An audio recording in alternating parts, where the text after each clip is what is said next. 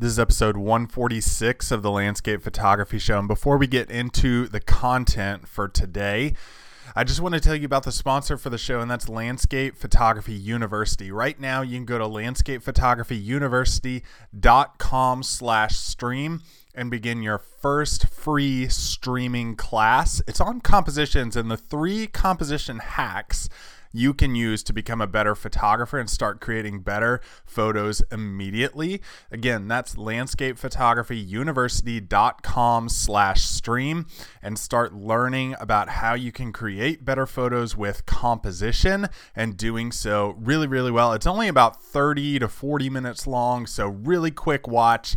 And again, that is free content for you to consume at landscapephotographyuniversity.com slash stream.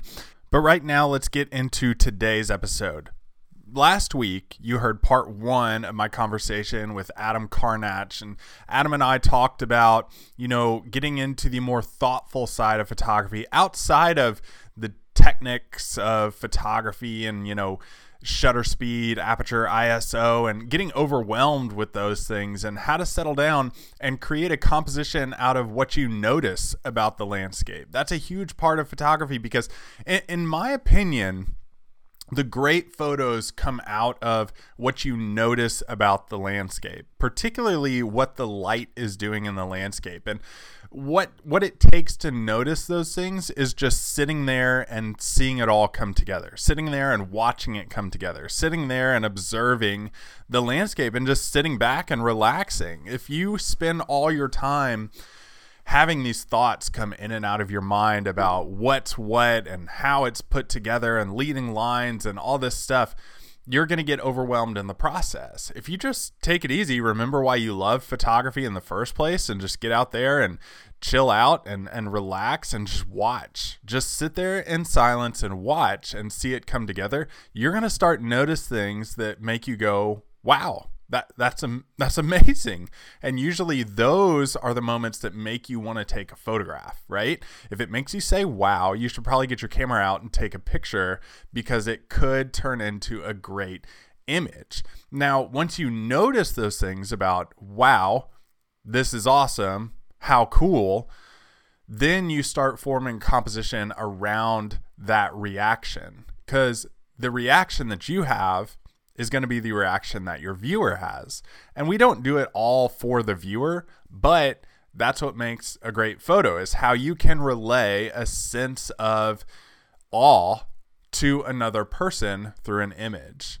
Um, and when you start to form a composition around what makes you react a certain way, that's what makes a great photograph. So, we're going to be talking about more of that with Adam Karnacz today. Again, if you haven't listened to part one, go back and listen to episode 145 before you listen to this one, and then come back and listen to this one. If you did listen to episode 145, thank you so much. And, but right now, let's get to part two of my interview with Adam Karnacz.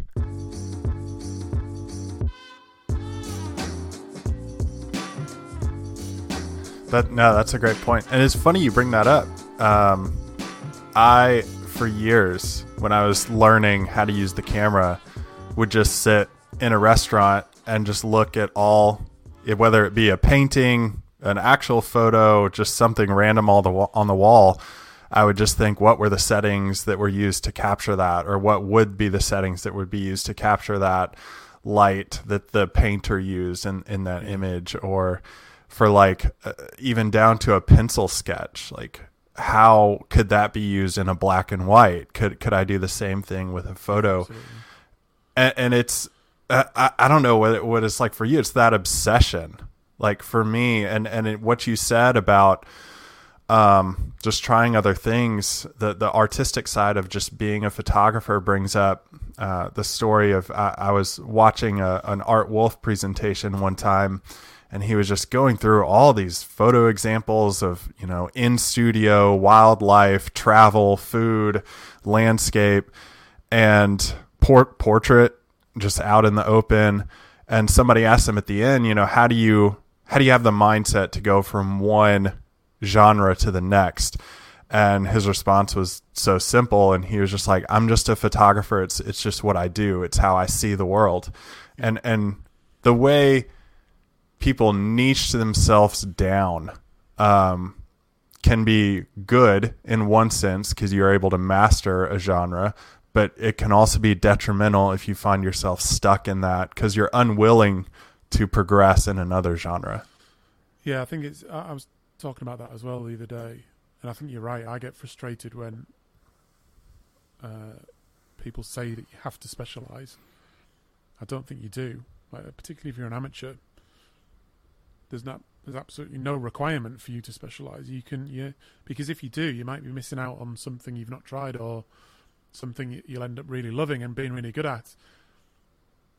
Once you've built up a wealth of experience, if you then end up specializing, I think that's fair enough. And if you want to be commercial in any way, I think you can present the commercial aspect of what you're doing as your specialty. But it doesn't mean you have to stop taking other pictures in your own time.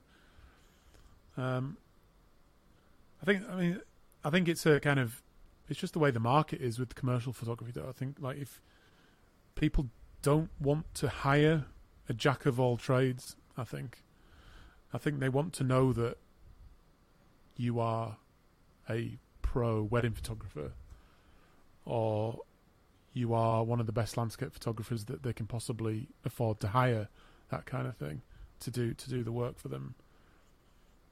The sad part about that, though, with people who aren't doing it professionally, is that it then bleeds over into the hobbyist market. Yes. Um, which I think I've probably done a disservice to people in saying, you know, landscape, this is what I do, this is all I do. That's just because I love it the most. But I'll take a yeah. camera out and, and photograph anything. And and even down to like local camera clubs, I would encourage them to go full genre and, and photograph all types of things. Yeah, you're right. It's kind of misrepresented. I think I'm probably guilty of that as well, of this sort of misrepresentation of what my photography has, my entire photography experience has been, because people see me doing landscape photography. I did a bit of macro and stuff previously on the on the YouTube channel, but I really only do landscape photography now, and I've said that. But it's not the. Yeah, I spent years doing other stuff. You know, like portraits and uh, having two daughters, like photographing them all the times. So I'm always taking portraits, but I wouldn't. I've done some studio work with strobes and stuff, and I would, but I would never sell myself as that because, but I, I, just partly because I don't want to. yeah. But I think like you, I don't think there's any problem with kind of do it, even if you want to be commercially successful. I, I think if I wanted to, I'm known as a landscape photographer now, but I, I think I could switch to being a studio portrait photographer if I wanted to, and just publicly shift everything o- over to that, and just almost pull myself out of one pigeonhole that people have got me in, and put myself into another one. And you can rebrand. You can rebrand. It just takes it just takes some time, and you might have to kind of rebuild your audience or your client your client list or whatever. Um, I mean, that's the kind of beauty of having the YouTube channel as well. Really, is that I can kind of, if I wanted to shift it, I could, but yeah. I, don't, want to at the moment because I just I love doing the landscape stuff. But I think you're right. Like I think we need to be encouraging people to try lots of different things and not pigeonhole themselves too early. And I think there's there's also just like I said earlier, there's just no there's no shortcut to getting great images. You've just got to. You might get lucky to start with once or twice, but you've just got to practice. You have to practice. Like it's it's the thing that never really gets said. It's like it's hard graft and practice and work to get good at something. And like if we're suggesting photography, you don't have to do that. Then we're saying that photography is not worthy or doesn't mean it doesn't have any deeper meaning. Do you know what I mean? And, and I'm it does for me. It's an art form like any other, and to to get anywhere approaching like being really good at it, you've got to put the hard work in, and there's no shortcut. I, I want to ask you this question. Um, I asked it to Richard Bernabe last week, and it was the question on realism in photography. And I think our discussion blends beautifully into this question because in other art forms, like we've been talking about, drawing, painting, they are not bound to realism. Um, with landscape photography in particular, we are bound to that type of realism and truth. Now there are technologies like artificial intelligence where you can just you know type a few things into the keywords and, and produce an image out of nothing. Um, with a connection to a photo this is for you specifically with a connection to a photo emotionally do, do you see yourself more as being bound to realistic um, or are you also interested in, in pushing outside of that? I I take I make my photos based on what I want to see as a viewer hmm. of of images. So you've touched on a lot of things there that have got my back up at the moment. If I'm honest, uh, how how do you feel about AI and stuff like that? I think it's it's a natural progression based on where other genres and technology are going. Um, I don't have a problem with people creating it or doing it. I I don't like that style of photography for myself and I don't enjoy doing that, but I also have no problem with other people doing. I think I think the interesting thing about it in photography is that if a digital artist made the same thing, it would be there would be no qualms about it whatsoever. Yeah. But the the thing is with photography, the second you say, "Well, I clone stamped or merged this from two different times," um, the the connection that somebody else might have to it immediately dissipates and goes away. And I find that fascinating. Um, how we're the only medium uh, in in art that has that binding contract to realism. Yeah, I'll, I'll take you on a, a roundabout journey to actually answer your question because I want to just to share something I've been thinking about the last few weeks, and it's not something I've talked about yet. But I, someone said something to me about virtual reality the other day, and it was it was something that they, they were really excited about, where virtual reality and Web three and the metaverse and all that sort of stuff was going. And I was thinking, like, well, we've had VR for quite a while now, and some of these Oculus type systems are pretty good, and I've had a go with them. I played I played a Star Wars game that was quite good fun, and I played a boxing one where you've got this VR headset on, and you're stood in the middle of a boxing ring with this absolutely massive guy facing you, all the crowd watching, and it feels like you're there, and you kind of lose the sense of that you stood in a small room. But then I was thinking, well, why why hasn't VR taken off? Like why why don't we all want to be doing this? Like sitting in a virtual room, like we could be now. Do you know what I mean? We why are we not sat in a virtual room having this discussion rather than looking at our screens with headphones and a microphone? And, and I think that it's it's because deep down we don't want it. Because every t- every time I've had a go of VR, I've been glad to get out of it back into reality. And I, I think we've underestimated, or tech people have underestimated how much we crave a connection to reality and to nature and to these things that that give us that sense of fulfillment and meaning in our lives, like the time you spend with your children or your friends in reality. That can't be replaced by VR in my in my mind. Even if I mean we could be in the simulation, couldn't we now? But let's put that theory aside for a minute. Until you believe in hundred percent that you're in it, I don't think we're ever going to accept it. And I don't think it's ever going to be popular And that leads all the way back to answering your question. I think photography, because of the nature of that technology, non photographers look at a photograph and think that it's just intrinsically because of the technology and our history with photography, they think that is a representation of reality. Now, as a landscape photographer, I don't think I'm a document. I'm not a documentary photographer, so I'm not taking a, an exact documentary of the landscape. And I think that, uh, very simple terms, by me taking a photograph of a mountain scene at sunset when the sky is pink and it looks incredible. Even that is only I, I'm creating this piece of work of that now, even like with only very subtle editing. That only happens for about five minutes every maybe once a week. Do you know what I mean? Like it doesn't happen very often. That scene doesn't look anything like that for most of the time.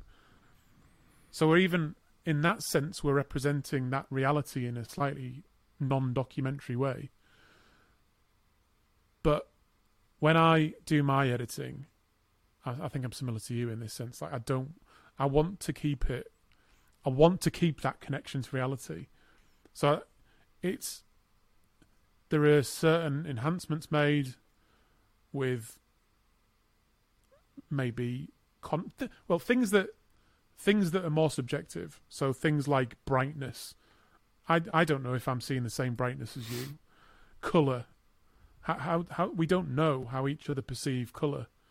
Yes, it's certain sort of wavelengths, but we don't know if red looks red to each other. Do you know what I mean? Like we don't know that. And the same with contrast and sharpness. So I think those sort of things can be adjusted with a fairly high amount of freedom in post processing without moving it away from reality. I mean, you can go too far with the saturation slider, can't you? But um, I like black and white photographs that push contrast completely to each end of of the of the value chain, which, but it's still based in reality. I think, even though you're kind of artistically pushing the blacks and the whites either way. So yeah, so I think with, with the photography I do, I want it to be as real as possible and most definitely connected to reality. So that's why I I don't like AI in photography at all even in adverts, people say like people say, well, it's it's great for commercial photographers doing a bit of an ad- advert. I still don't like that because I think what I've come to realize, and it may be why I became a police officer as well, is that I just want the truth. I don't. I don't want to be. I don't want to be deceived, which I think goes back to why, if we're sort of calling them digital artists, we know we're in on it. We're not being deceived in any way. We know they are, and same with a painter. We know they have total freedom to create something out of their mind. But I don't think we have that as photographers. If, if you want to be, I don't know. It depends what you want, doesn't it? It's each to their own. Like I'm not, I'm not judging, or I'm not being, I'm not setting myself up as a gatekeeper. But I think most people who are not photographers, like think photography is based on reality. And the, I mean, his, photography history is littered with occasions when people have been called out over this, and it never ends well for them, does it? Like it never. Like it's, that that sti- that sticks with you if you've kind of tried to pull the wool over people's eyes, because we want people, we want to follow and we want to follow people with who are credible and authentic and who who are honest and tell the truth. And that's kind of that's what I try to make my photography about. So I wouldn't add I certainly wouldn't add in objects to to my image uh, or anything like that. Particularly sky swapping stuff like that which I'm not a big fan of but like I say, each to their own. I'm not. I'm not the judge. Hey, everybody, real quick, I just want to remind you of the sponsor for the podcast, and that's Landscape Photography University. If you go right now to landscapephotographyuniversity.com slash stream, you can start streaming your free class in landscape photography. And this is a free course that's going to basically tell you hey, here are three things that you can do right now after listening to this podcast and watching the stream, right now that you can do to become a better photographer to start creating better images.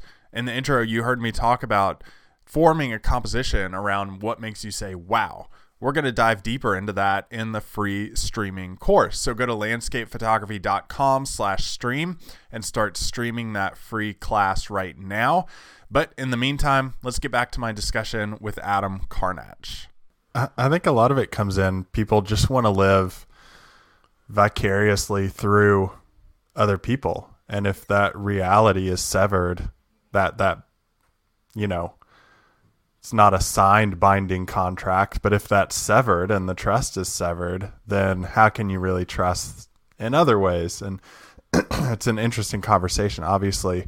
Um, and, and it's interesting for for you and I too being being on YouTube I mean we're kind of bound extra, especially if we go out and like this is what you're seeing, this is what my photo looks like.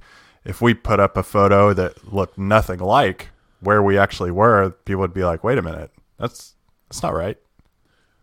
I think that's, I think that's a blessing as much as Yeah. anything else, though, because it can work the other way around, where someone sees an image of yours, like you, and they think, "Wow, there's no way that happened. There's no way you captured that looking like that."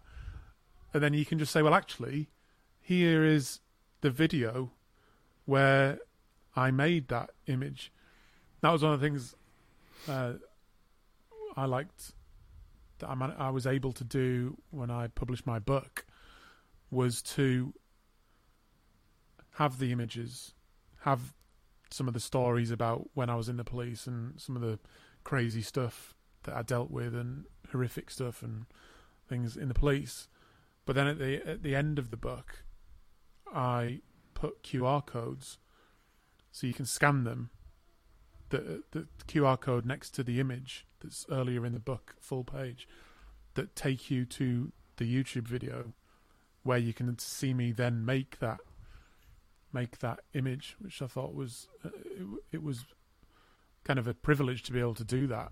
I think, and and like you say, we are confined if we're wanting to be that kind of authentic photographer to to make these images honest to go with a video really For for YouTube, it's come up a few times. Um, let me let me ask you this: Where did the name First Man Photography come from? Uh because my surname is Karnacz Uh-huh. So it's it, that's Polish. My granddad was Polish, and during the Second World War, after the second, he fought for the Allies in the Second World War, and then came over to England after the war. And uh, people have always had difficulty saying it when they read it, and then spelling it when they hear it. So I thought for for my kind of network effect to extend online, that wasn't going to work. So I thought, well, I'll just come up with a brand name, basically. So I just went with First Man, as in Adam, uh, and went with it like that. So it was something a bit more, uh, some, something a bit more memorable that you could that people could spell, basically, and search for. What do you attribute? I well, I always joke with people from the UK who have a YouTube channel. I mean, if you're a photographer in the UK, you you've got to have a YouTube channel, right? It's Yeah. it just comes with the territory of where you are. Um, what do you attribute your t- success to on YouTube? Hmm, that's a good question. Because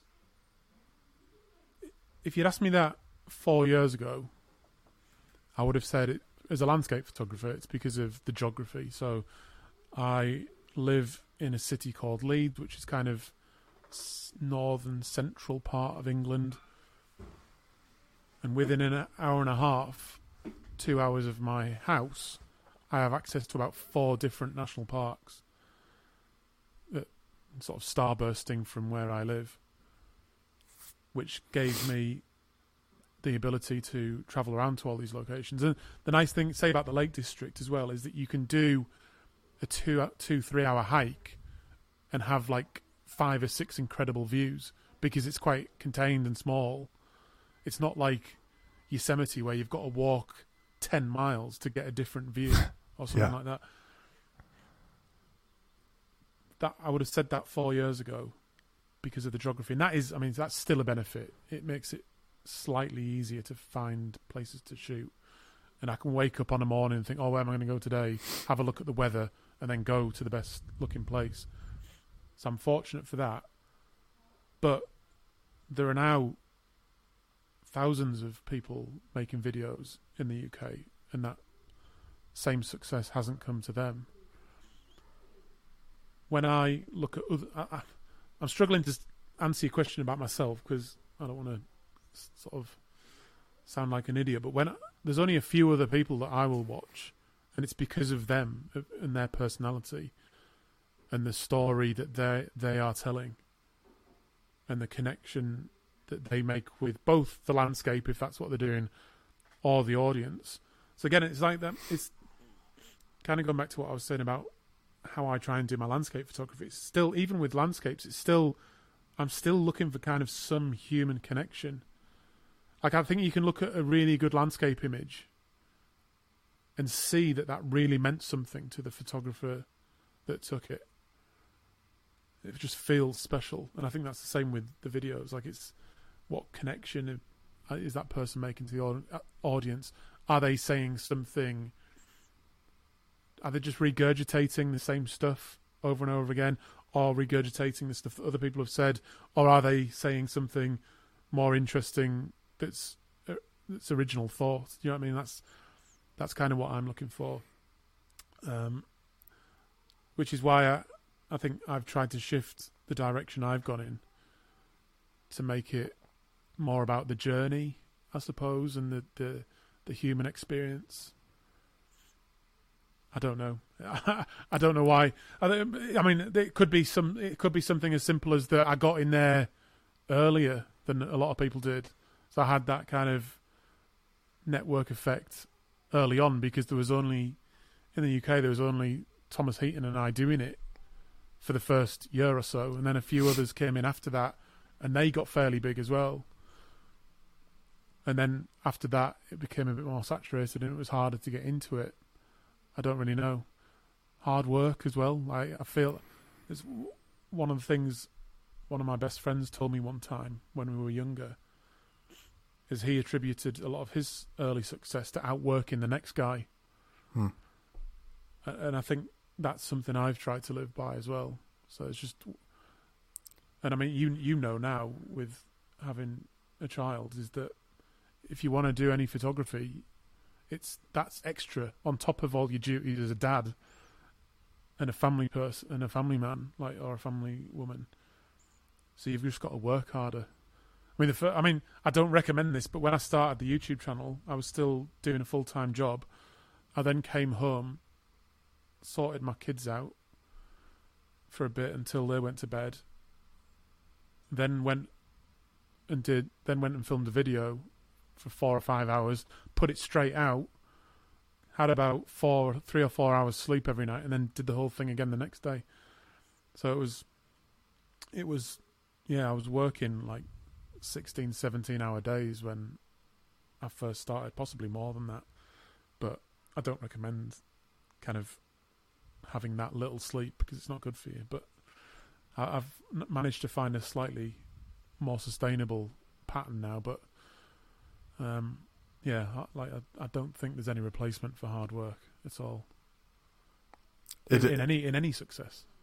Yeah, photography too. I mean, really, you're not looking at comparing yourself to some other photographer. You're looking to compare yourself to your last photo. And is this next photo, is it 1% better? And I think that slow approach, consistency to it is, you know, what you do. Because I mean, I look down at it, and now I'm uh, 12 years into my photography, and um, you know, I can look back at the early photos and kind of like what you said, you know, you have that connection and you can see why I took the photo, but I can, you know, tear it apart if I'm critiquing it. Now I can go back and, and the, uh, the, all the journey has come together to the point where, you know, it's technically sound, hopefully, composition is there, hopefully, yeah. uh, and and then you're able to also tell a story through it. Yeah, absolutely. I think you sort of hit the nail on the head there. I think story is absolutely everything. Whether it's the YouTube videos, I try to take people, I try to tell a story or take people on a little journey. Even the videos I'm just doing to camera in the in the studio here, I'm trying to take you on a little sort of little journey with me uh, through thought rather than an actual journey. But yeah, story even in your sort of single frame photograph is important, even if it's not immediately obvious to the viewer. I think if you're trying to tell a story, then it will have a better chance of resonating. But I think one of the things I think some people struggle with is that they see people on YouTube having success and get frustrated with that. And what they sometimes don't see is that we're doing the we're doing the photography like they are, and they're getting frustrated as well that they're not getting any traction and people are not noticing their photos.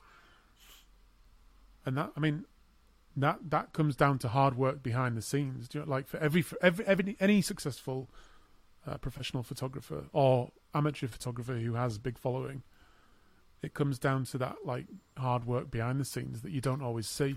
And I, I mean, I, I I've been fortunate enough to work with some very successful and well-known professional photographers in this country who sort of uh, I'm lucky enough to they're sort of mentoring me, but like they did a lot of things behind the scenes to get to where they are. It's not just been because they're great photographers. There's a lot. If you want to have any kind of success commercially, or even just as an amateur who can sell some books and pictures and stuff, then you've got to do a lot of the kind of work behind the scenes as well, haven't you? As, yeah. as I'm sure you know, who's someone who presents podcasts and has a YouTube channel. Well, I think on that, like a lot of the behind the scenes work, not only reaching out to potential sponsors, um, clients, brands. I, I, think a lot of it comes down to the people who follow you. Like it means a lot that somebody would actually hit subscribe, hit follow, um, ring a notification bell, something like that. And I talk about behind the scenes work. I do my best to go back into social media and send a direct message video to each person who follows me saying thank you that means a lot great, yeah. and just I mean, a 10 second video to somebody that could mean the world to them. And that can creates that connection that, you know, it's, it's not just vague. It's not opaque, but it's actual human connection through those platforms. Yeah, I think so many, so many uh, well-known photographers and other genres in social media, they, they don't reply at all to comments and things. I, tr- I mean, I try to as often as I can, but it, it it does get overwhelming though, and mm. I can understand why people don't respond because it can it can be bad for your mental health. Yeah, uh, because people think they know you, and they know a good portion of you, but not everything. And I, I, I don't like to sort of share I probably share it more than I probably should, but I don't share everything. So if say if I'm ill, I'm not going to tell you I'm ill because I don't. I just don't talk about that kind of stuff. I just suffer in silence and get on with it. Um, but that means I'll go quiet for a few days. Yeah. And I won't respond to emails, and I won't because I try to reply to people's emails as much as I can. I mean, emails are a challenge, but I won't reply to stuff on Twitter or uh, YouTube, and people people get upset. I had I had someone the other week get getting really annoyed with me on Twitter because I hadn't replied to him on something that he'd posted below one of my posts, and then accused me of like not being part of a community. And I'm like, look, mate, seriously, I posted something. I went and spent the weekend with my kids and doing stuff around the house, and then I've logged back on, and you're cross with me, and you're angry with me. Like, did see, try and see it from my perspective for a minute, uh, and he and he didn't. So we we agreed we agreed to disagree. But it's taken me, to be fair, it's taken me a long, long time to get used to the negative comments and sort of be able to be able to ignore them or just not let it rattle me because it did for a while, which is silly because when I was in a when I was a police officer, people were always shouting abuse at me, and it Sure. didn't it, that didn't bother me at all. And in real life, it doesn't. But when people put it in black and white on social media, it's kind of there permanently, and it kind of hurts a bit more for some reason. I don't know how you how do you feel about that? Do you get you Yeah, get it took- people?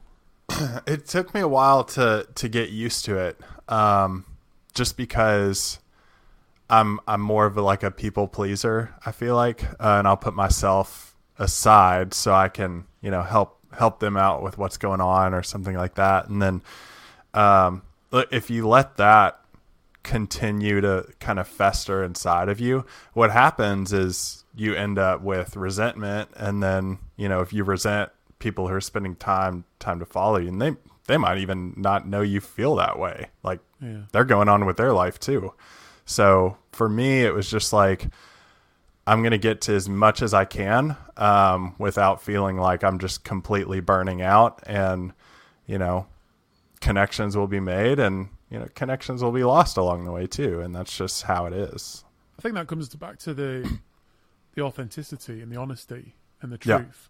Like if if you're operating like that and you're not trying to trick anybody, then you can just be yourself at all times.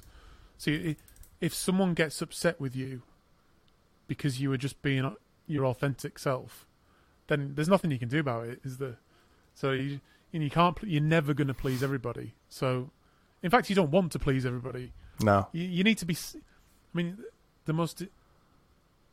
I mean, any interesting artist has some divisive part of what they do, don't they? So, like Banksy is a good example of that. He he creates this incredible artwork, but some people see it as graffiti and Hmm. criminal damage. You know what I mean? It's so it's. I think you you don't want to be so bland that you don't say anything that's ever going to upset anybody.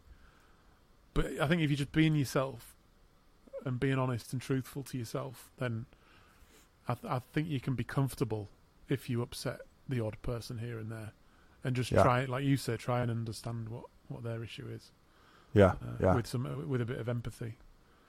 Definitely, definitely. Well, Adam, as we kind of land the plane here, I want to give you the opportunity to to share where people can find you and, and follow you further, and maybe some things you have coming up that people can be aware of too.